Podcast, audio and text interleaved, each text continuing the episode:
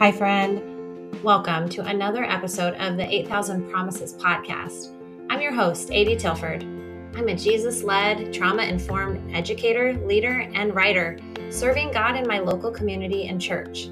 If you believe, like I do, that this world needs safe spaces to talk about God, faith in action, and complex topics so that transformative change can take place, this podcast is for you.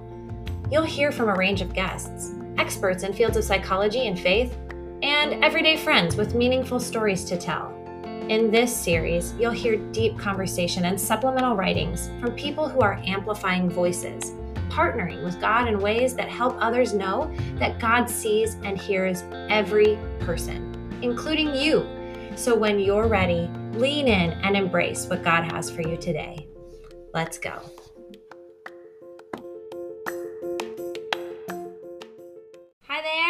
Adi, and today I'm just popping in to give you the intro for this special guest writer episode. I have decided on a title for these guest spotlights, and I'm going to call it Ignite Insight.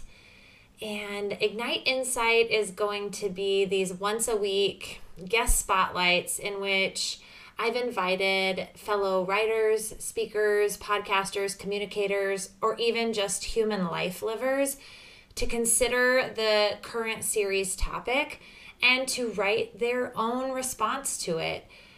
The responses that you're going to hear are coming from people before they've listened to many of the episodes. And so the idea behind Ignite Insight is that we get to encounter the series we're in through several lenses, and hopefully it will help ignite our own insight. So, with that, my guest today is Ondi Mejia. She is a friend of mine. We've spent the last couple of years in a writing group that meets virtually. And she's been a guest on the podcast a couple of times. So the links to her episodes will be found in the show notes. You will find a link to Ondi's blog in the show notes as well, so that if you would like to read her writing that she's going to read to you here in just a minute, you can find it there. Ondi Mejia is a wife and mother, a recently licensed Foursquare pastor, a past high school and junior high English teacher, and a former collegiate runner. All of these things have contributed to the way she lives out her faith and the way she writes about relationship with Jesus. Her book, yeah, Ondi, her book, Heavenly Hustle, Giving Your Entire Earthly Life a Heavenly Purpose, comes out in March. One month. So, to hear more about her book or read more things like you're going to hear, you can visit www.abideandwrite.com or Follow along with her on Instagram at Abide and Write or Facebook Abide and Write. Those links are in the show notes for you. May this episode spur you on to thinking about how you can amplify your own voice and the voices of others in your world.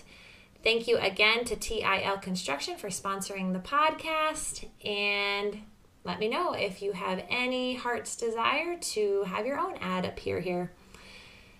May awesome things happen for you in this hard and holy day. Here's Ondi. When I was in middle school, I went on my very first mission trip to Mexico. Part of the preparation for that trip was writing out our testimonies, one paragraph with a life verse about why we followed Jesus. The kicker was that the purpose of this short testimony was that we would end up sharing it in front of the little church we would be serving in Mexico. I was 12 years old, terrified of public speaking, and had only taken Spanish 1 in middle school. Even though it was only a paragraph, even though I loved Jesus, and even though I knew my life verse, it was still a difficult task. I had lived no life yet. I had no burning bush God encounter or miraculous healing that I could talk about. I just knew Jesus, I knew he was with me, and I knew that he was in control. I struggled with figuring out how to say that. I struggled with not being good enough. I struggled with the fact that I didn't think anyone would care or be affected by what I had to say.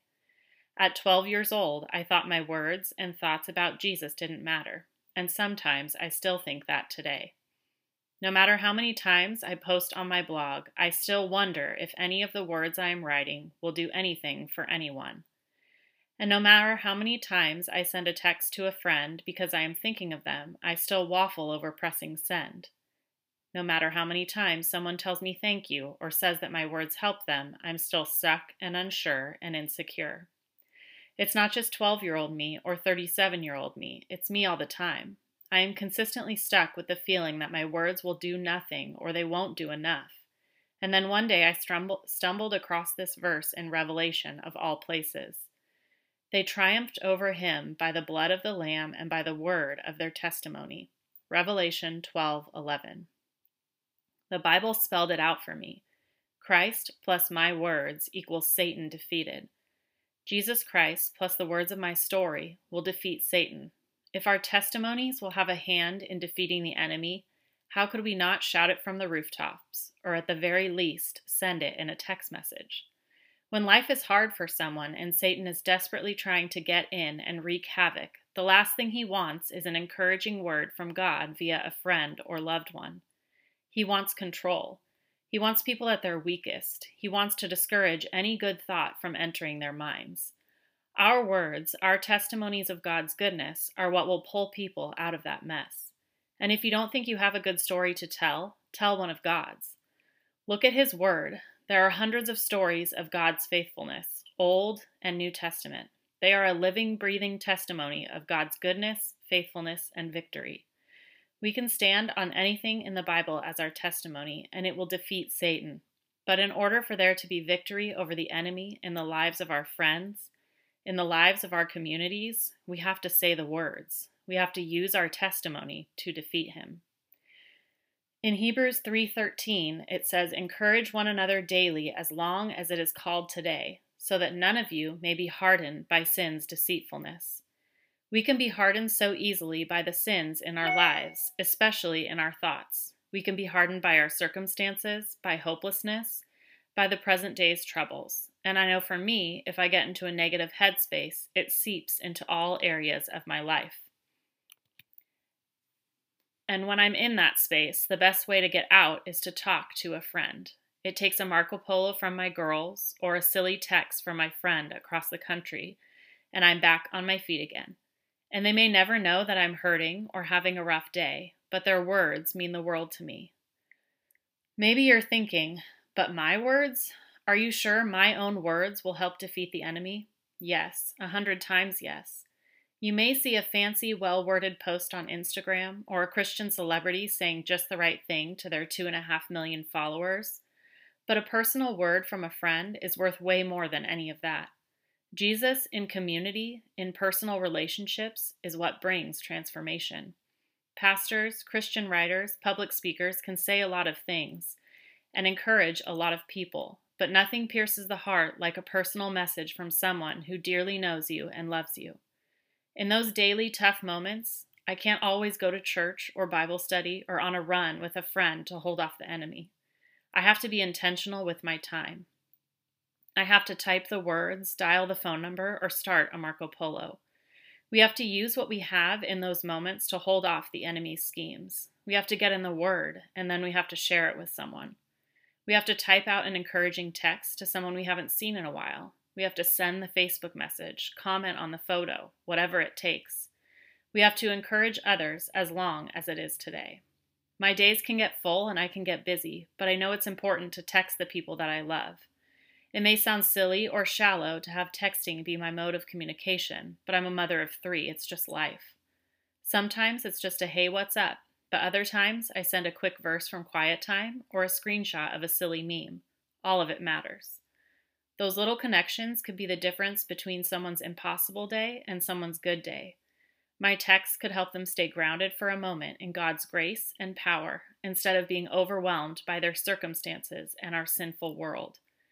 Whether you are 12 or 34 or 85, your words matter. Your words change lives. Your words quiet damaging thoughts. Jesus plus our words equals victory over Satan. How can you use the Jesus in you to speak life into someone today? Send the text, make the call, write the note. Use your words to defeat the enemy. Reverent Rhythm's professional touring dance company will be premiering their newest production, Little Red, on March 8th and 9th in Grand Junction, Colorado. Through artistic expression, athletic feats, and passionate character portrayal, this production sheds light on human trafficking through a family friendly, non traditional telling of Little Red Riding Hood. This production will have you on the edge of your seat as you watch Little Red's story unfold on stage. Learn more at reverentrhythms.com.